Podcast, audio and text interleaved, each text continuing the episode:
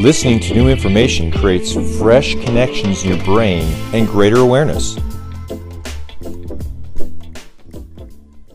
Shades of Life awakens your brain with new information through shared stories and programs from a variety of presenters, bringing multiple perspectives and adding to the whole. Hello, I'm here live in our studio and looking forward to having a great evening. This is Parisha, and we're going to talk about near death awakenings and how people actually handle some of the traumas that bring on such experiences in our life, along with actually discussing people who have had that experience through either accidents, surgeries, or just any situation you may have encountered. So we're going to be taking on some of that and some of the details I'd like to cover from the weekend uh, program we just had, which was a fantastic success.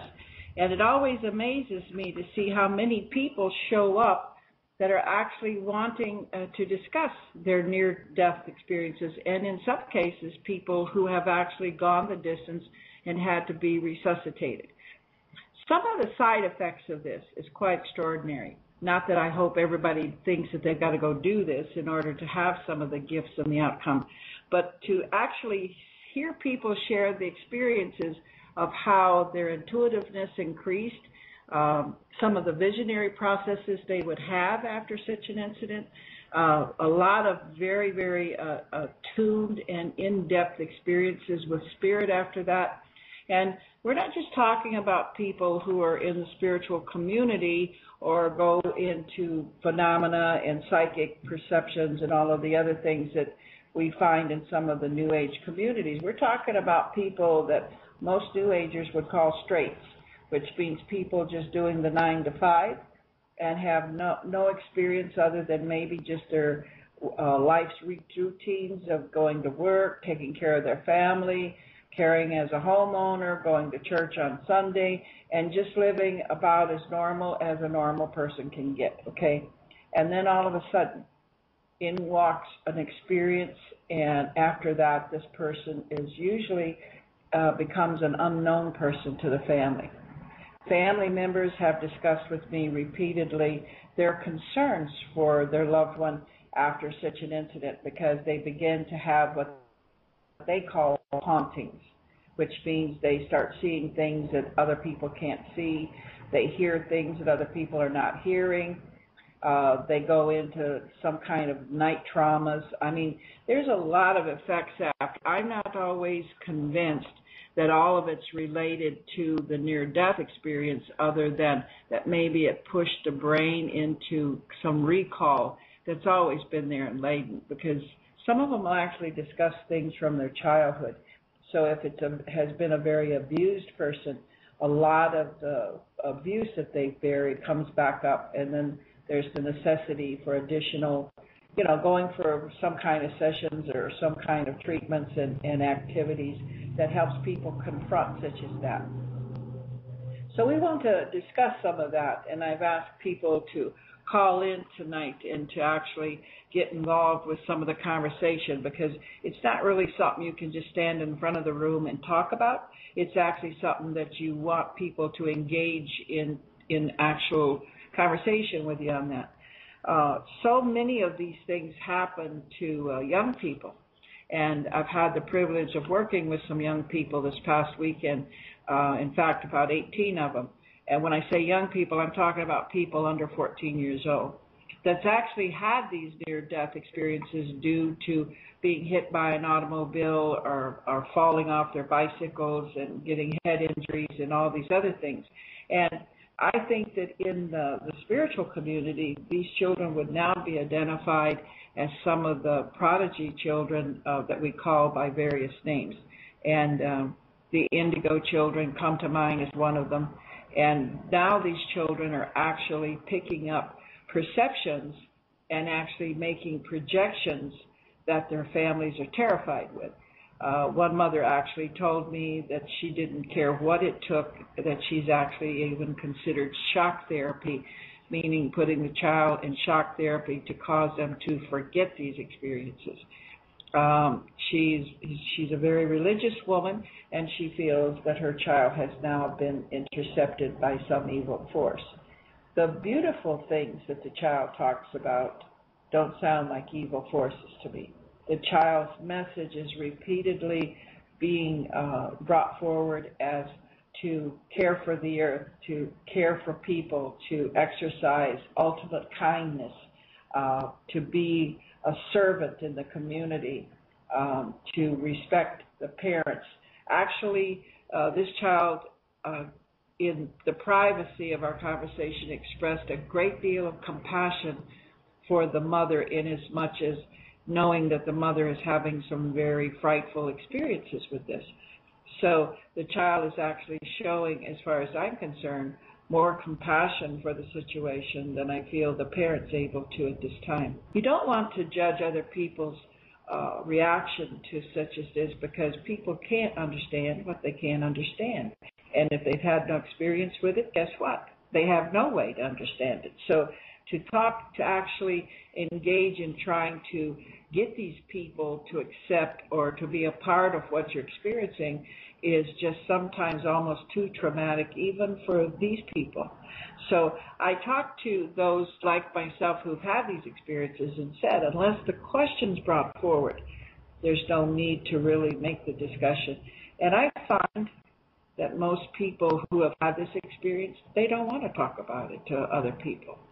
Uh, they seem to be more relaxed talking to other people with the experience, but they're not so willing to try and convey the experience and have people uh, be skeptical or have fear around it or other sets of judgments. So I think that people who have undergone this have a sense of closeness to God and to the hereafter.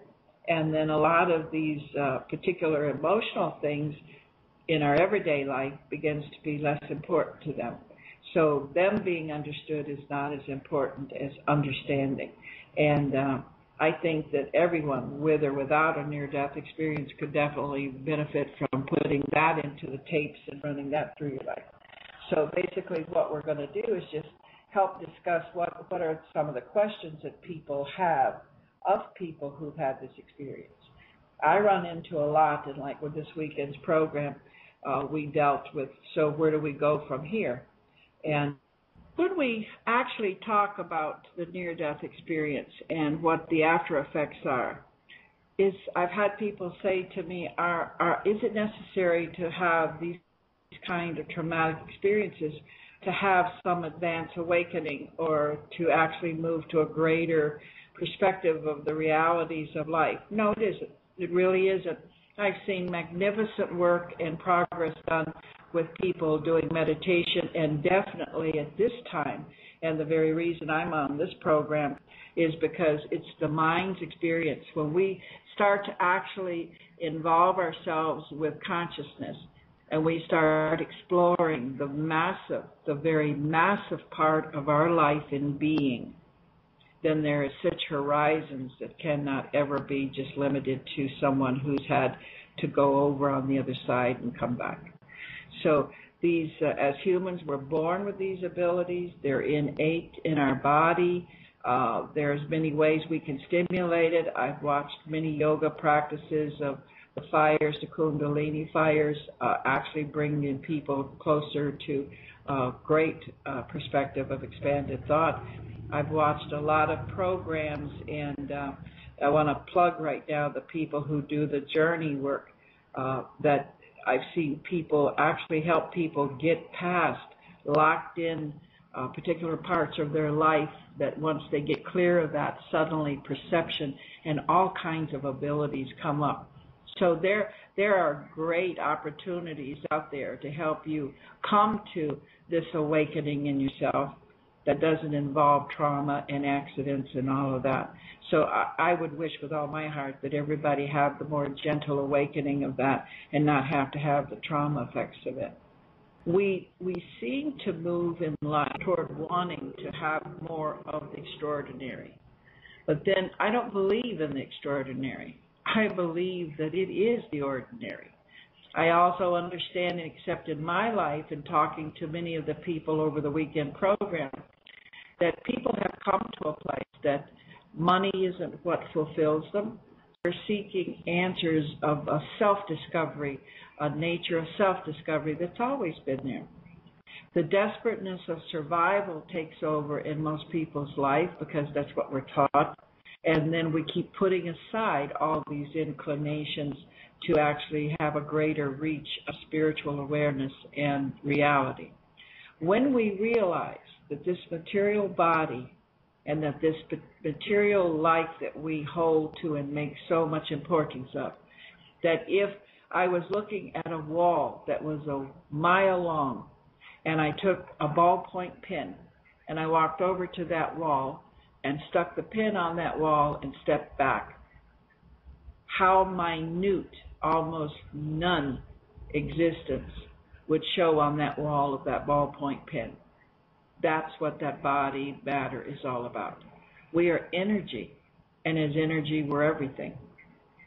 What are we as energy? Well, if that would be one thousandths of, of whatever, then we would be hundreds of thousands and millions of the whatever the energy forces are.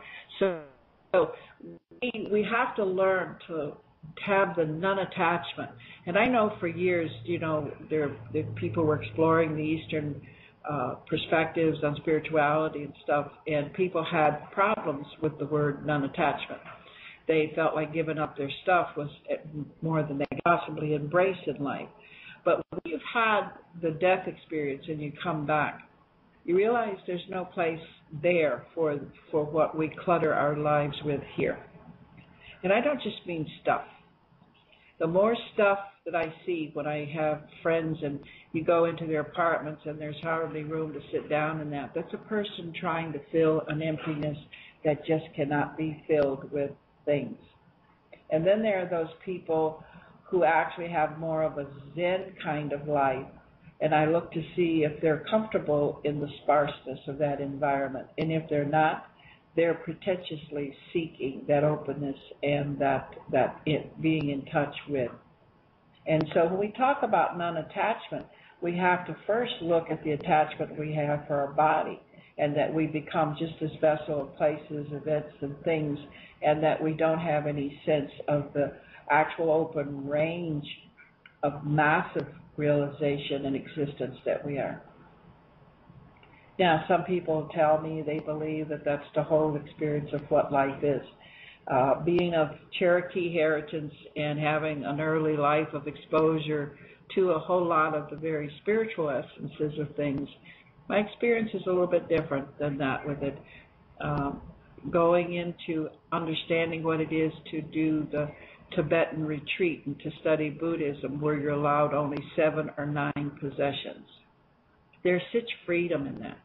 There's such freedom in that. That's not, you know, I have people come in and say, well, I don't really get into those things that, that, you know, suffer scarcity or, you know, go through deprivation and everything. It's not about deprivation.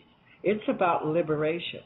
A, a liberty of not having to have all the stuff to take care of just having the essentials that make your life comfortable to feed you, to keep you warm, to help keep you fresh and clean, and then to help you move into the activities of life. So these things become more important. And at the weekend event, I had people, there was about three quarters of the room that were very much on the wealthy end of the numbers and were had actually attended because they had this sense of of thinking that in their early strive for success, money was the goal on everything. And at this point, they have these huge numbers of money and that it's empty. Uh, some that we talked to actually said they don't even care to get a financial report. They know that the bills are paid and everything is paid, and they try to stay busy at their businesses in order to have some sense of purpose uh, some of them do a lot of travel to try and just find something that they can touch that brings them back into feeling alive. And then they begin to experience the, the almost uh, desire and drive to go back over into the state of death. So they're looking, a lot of them were looking for reasons to get back in touch and to make contact, to awaken again to some of the excitement of the test and the getting ahead and finding out what it, you know, like success is driving you. they don't have that drive anymore. So we have to realize then that it was pretentious and that that drive was simply survival mode. It wasn't happiness that we were seeking. And so we want to have some other people, uh, a wonderful person that I know named Ian calling in. Hello. Yeah, hello. So how you doing? I'm doing pretty good, thanks. I think uh, I just wanted to comment on um, my experiences in some of the work I do, working um, as a doctor and as a researcher in consciousness. Um, that I think more and more people, you know, are. Um, it's just really surprising to me. Um, just going to the point, your point that people sometimes seem to be uncomfortable talking about, you know, these kind of different experiences that they sometimes have, you know. But if you can get them talking about it in, um, you know, in environments such as what you're creating with this show, um, almost everyone, and I think in some of the research that people have done, almost everyone has had some kind of near-death or supernatural experience. Um, and I agree. You know, people just keep it keep it on the inside. Um, and I think it's a shame because, you know, having experiences like that relates. It's not just about you, but you know, we've all we've all lost people. We've all had people who you know, um, have got sick or are going through big changes. And sometimes, you know, when you have these experiences, they they not only um, challenge the way you think, but they also give you revelations, you know, about um, how to see the world differently and in a in a better way. So I think um, definitely with uh, a lot of the in in the medical field anyway, um, doctors more and more are sort of being taught to be very open and to create an environment um, that people, you know, feel comfortable talking about things like this. And um, I definitely think um, it's a good direction to go in. When you, I have some questions on that, uh, and I don't know how far extended your experience as a doctor has been with being at the bedside of people passing.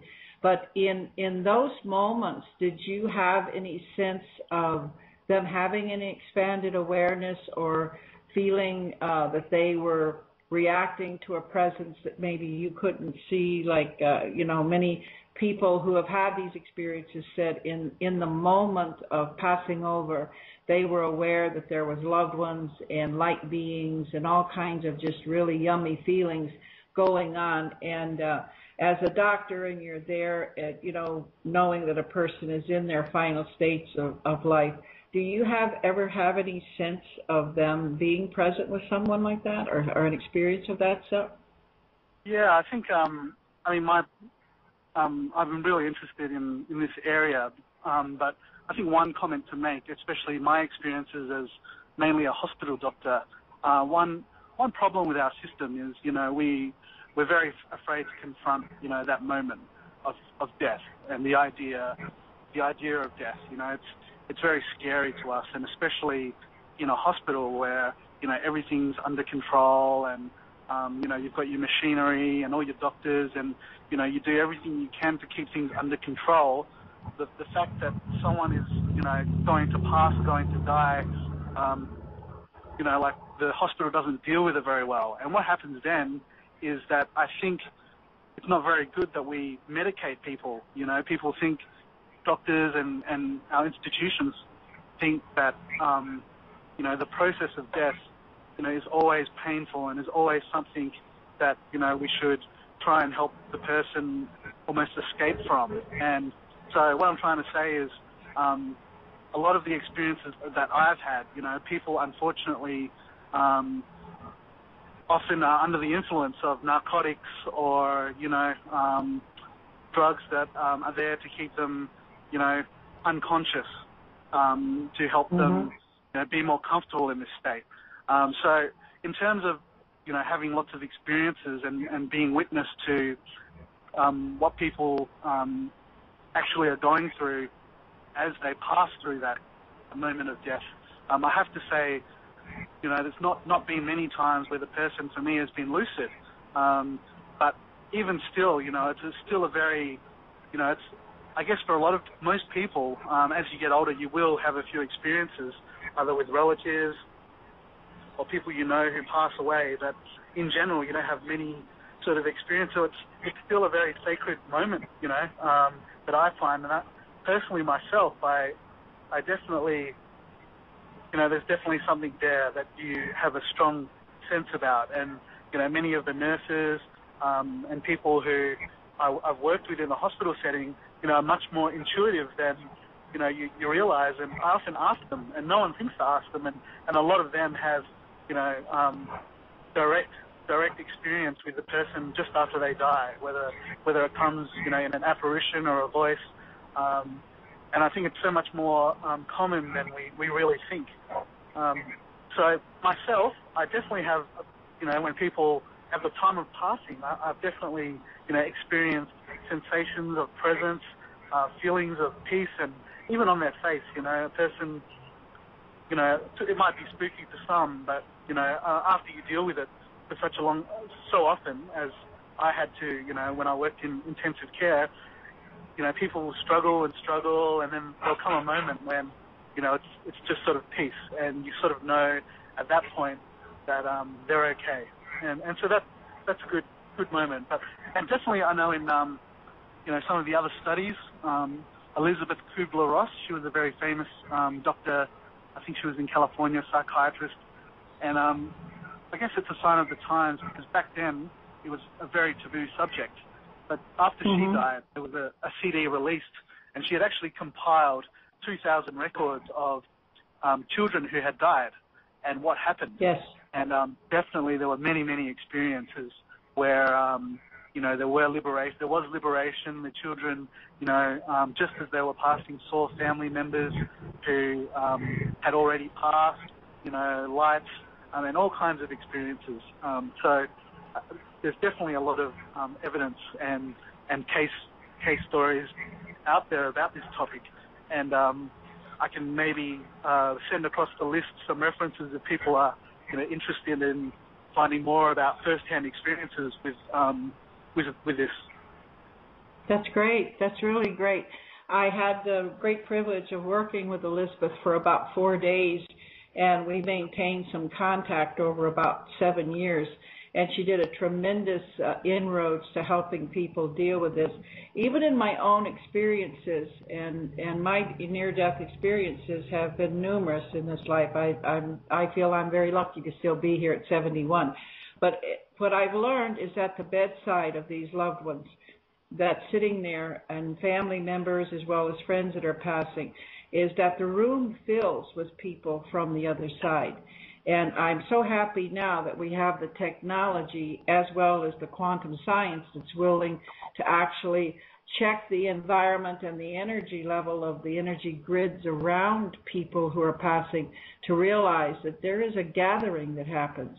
And uh, what and as you spoke about the drugs that are used in, in the final states of life where doctors are trying to release this person's thought of pain or whatever, there is this place to where the the actual entity or the soul or the whatever the many things I see it as the observer, the conscious observer of the body, actually is outside the body and is already in uh, you know engaged in communication or some kind of receptive uh, interaction with those that are in the unseen world or those who have come to help the transition. And it's a joyous and beautiful occasion. It is, you know, that we make it so morbid. And I had uh, a friend say to me, "Don't tell me you're going to talk about that morbid stuff on the radio tonight," you know. But it's not morbid to me. It's it's that you know that these experiences and for us to have someone here to help you reach over there is extremely important. But not have someone sitting there in such a state of pain or, or remorse of themselves. So there, you know, we say, what can we do from this side in those occasions to actually just be there in a peaceful way with the person, knowing that they are already engaging with the transition of, of leaving the body and knowing that it is a beautiful thing that's happened. I've seen people walk down the hallway and walk into the room that for a while, for a few seconds, I thought was really some family member on this side of the veil, and only to see that it was someone who had already passed that had come to make sure they were there to help this one move over into that state. So there's so much yet to discover with that, and I'm and I'm very happy that you come on. And who we are talking to is Dr. Ian Nguyen, and uh, he's definitely and he's from Australia. In case you hadn't picked up that little bit of an accent, and uh, he's actually been an MD in Australia, uh, pioneering on this side of the ocean in energy medicine and a whole lot of real up to the minute kind of exciting and wonderful things. So thanks so much for calling in. Pleasure as always. There is a call on the line from Florida. Hello, Florida. Are you there? Florida's here. Okay. And Yes. who are we talking to? You're talking to Reverend Mary Lois Schott. All right. Good to hear from you. Thank you. And I'm calling you from Largo, Florida. All right. How's it down there? Moist and hot? Moist and hot, definitely. Okay. Well, we're out here in the Arizona desert and it's dry and hot. So just we have in common the hot. All right. So what would you like to add to our commentary tonight? What uh, have you had any near-death experience yourself? Yes, I have. I've had Okay. several near-death experiences. Um, and the, the last one, excuse me, I said several. several. Whoa. Um, All right. the last one was probably the um the most life changing for me and uh, that was I was in my doctor's office and had a had a uh, she thought I was having a brain a brain bleed and um it ended up what they diagnosed it with in the end was a TIA but in the meantime transportation to the hospital um I was into the light I I was I was over there they re, they had to resuscitate me before I they got me to the hospital but there is such a peace in that light. Mhm. Um, I remember before before the light um, and the conversation I had with the doctor afterwards. I believed that I was. She had all these things she wanted me to do, like lift my leg and move my hands, and, and I believed that I was doing them. I could not understand why she wanted me to go to the hospital because I was doing everything she asked me. And Mhm. then I took a breath and I said, I'm not fighting this anymore. I'd already been told that I wouldn't live to be 45, and I had done everything that the doctors had asked me to do. And I just took this breath and I said, Why am I fighting? And what am I fighting?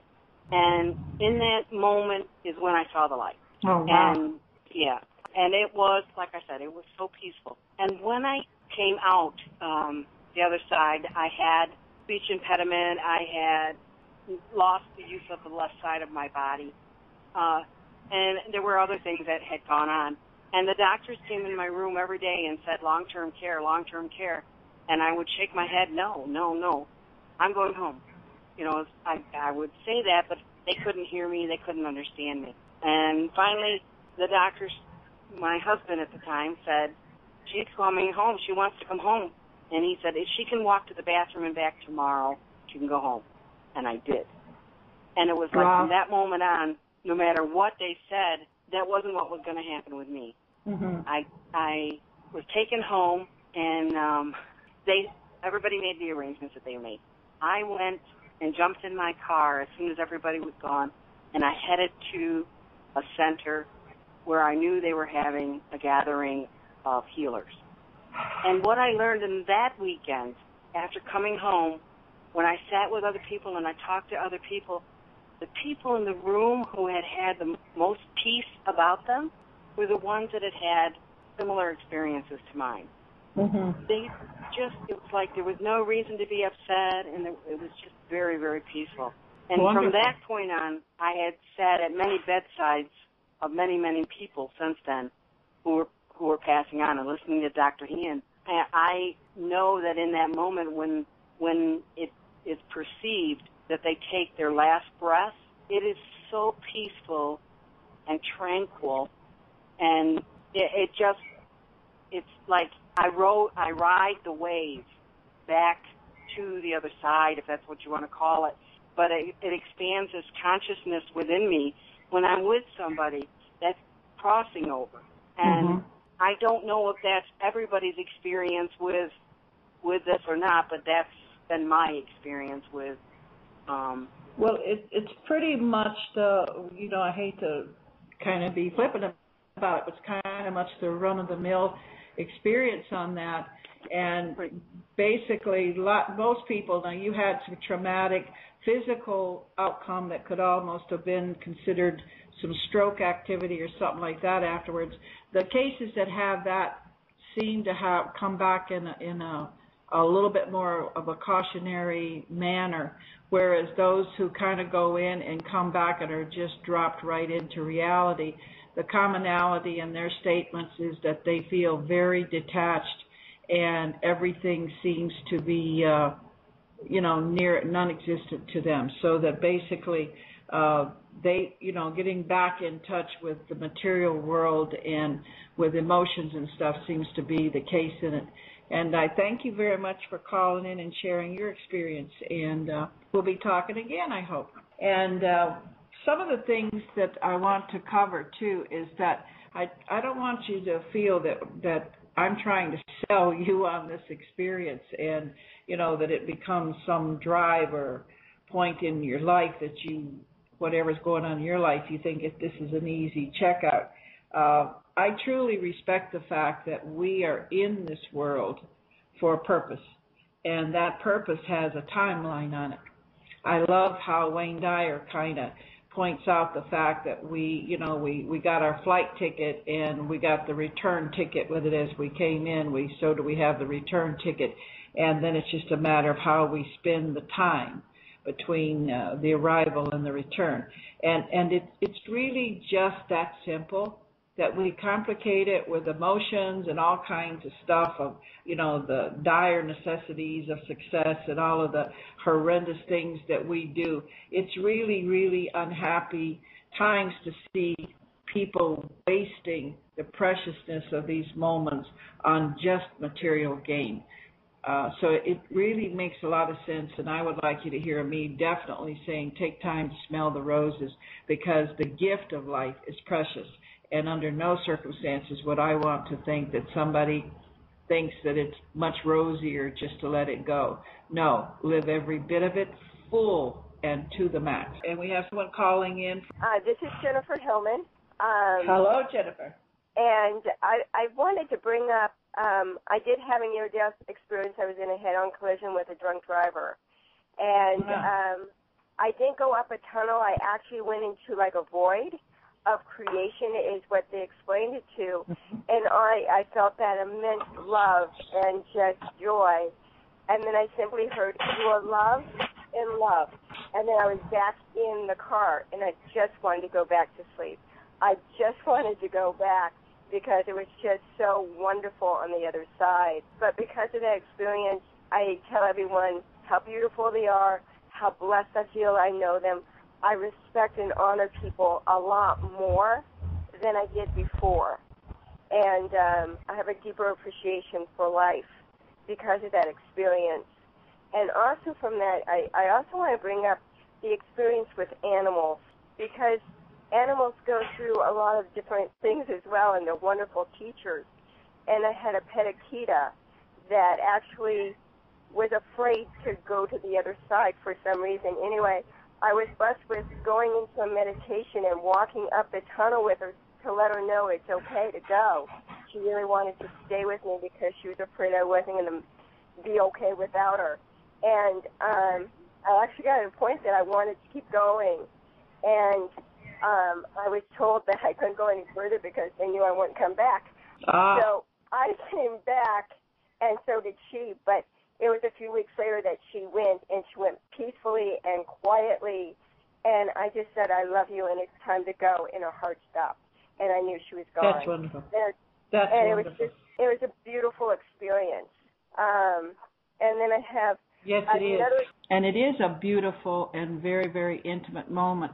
the other thing I wanted to say was um, I, I met another dog. Um, I'm kind of like house sitting. I was taking care of some dogs, and one of the dogs, I kept looking at it. It was laying in the grass, and it kept saying, "He's going to go in his sleep." Now this dog was 14 years old, so I thought, okay, the dog's going to go in his sleep. That's a beautiful thing. It'll be easier for the owner. But I heard it for three times, and then the third night, this dog, for the first time ever, crawled into bed with me. And I said, okay, something's up.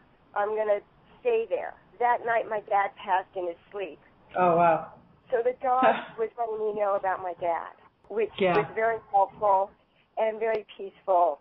And um, I felt really blessed that that animal gave me that message. I, I totally agree with you, and I know that they're sensitive, and especially as far as native spirituality, we give the utmost attention to the messengers that God has set forth in the furs and the feathers and the scales that we see as our pets or our friends. So I thank you so much for the sharing. Thank you, and, and journey safely, okay? All right, thank you. So basically, what we, we want to look at is that most often, sometimes you have people who will share that animals actually start to uh, show some signs of, of the impending death. And I know that amongst the uh, indigenous community, sometimes the sound of the owl uh, brings out the fact that people are considering the fact that you know death, someone dies or passes at that time. But uh, I also know that that in their sensitivity, they have a reach onto the other side because as I grew more aware of being able to realize that my world was far more involved with the other side and with the unseen environment of our earth, uh, I began to watch how the animals see so much more than we give them credit for. And uh, especially the feline part of our uh, selection of pets, the, the we call them the Wisa, the cats. Wisa has a greater sense of perception of definitely a lot of spiritual activity and people who have passed over. And I guess that's why, uh, you know, most people see them as something to do with Wiccan or the witchery that deals with some of those beyond life situations and sciences. So yes, yes, the animals are there with us and they love us and they see us through uh, a lot of what has uh, actually come into our lives. Some of the other things that I wanted to discuss is is seeing how, as far as I'm concerned, what my near-death experiences have helped me with is when mothers are actually in the pregnancy state of uh, of of their lives and they start having these relationships and visitations. And they will come and they'll ask me you know can i explain that? Well there is such a small transparent veil between what we consider our material world or our physical world and what is actually the spiritual world or the quantum level of our world. Uh, that it's there, that we can, by measuring uh, with our sensitive uh, technologies, we can now measure the presence of uh, the unembodied or the disembodied, and that it, it is a part of us regardless of our own feelings.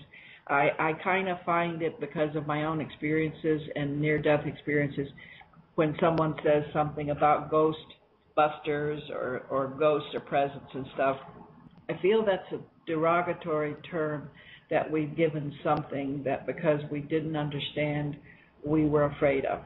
And and I truly hope that as we move along in life and that science and religion begins to settle its differences and that sees that what we used to think was just not explainable has now become explainable to some greater level than before, that we see peace in that. And I would like to know that all of that, be it even the ending of life, which we call death, or the beginning of life, which we call birth, that uh, we are born into the state of death. We live out our life dealing with how we're preparing ourselves or how we're actually spending that precious, precious time between those two events. And uh, I don't think that I know for myself, I don't see that as a as a bad ending or a darkness or I fear no hell. And I realize that with the unconditional, magnificent love of the Creator, that as we live as God is, that that means we simply live to be the greatest and best person we can be. And that that's not about doing it just because we might die and go to hell. It's about making the maximum benefits of joy in life. And that as we come to some of these uh, pretty far extensive uh, situations that actually happen as you come into this experience, that all it does is actually awaken in us a greater sense and presence of the one that is in all things. The beauty of life is so precious a gift, and I see it as a trust. So we want to guard it, we want to protect it, we want to live it to its fullest.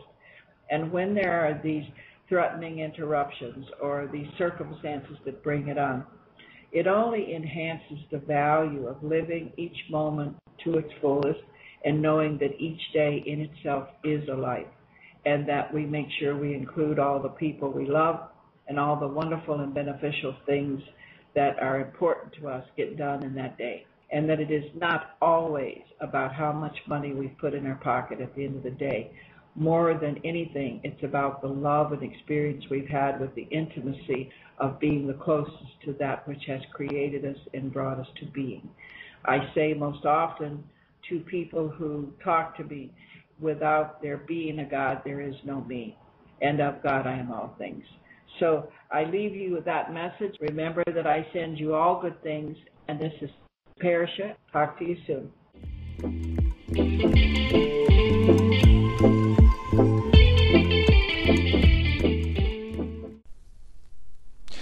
Welcome you to know what's coming up, to get information on other episodes, and share your reflections and questions.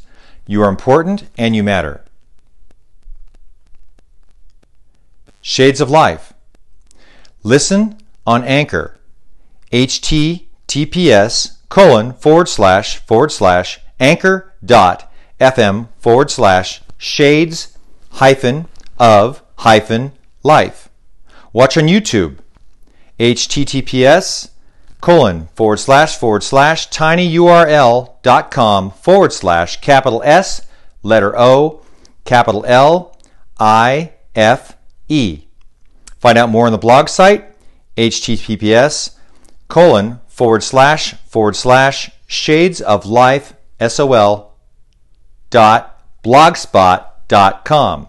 Share your input on Facebook https colon forward slash forward slash www.facebook.com forward slash capital C letter O capital L I letter F letter E dot SOL. Stay tuned together as we make the difference. Expand your knowledge and you will transform your mind. Bruce H. Lipton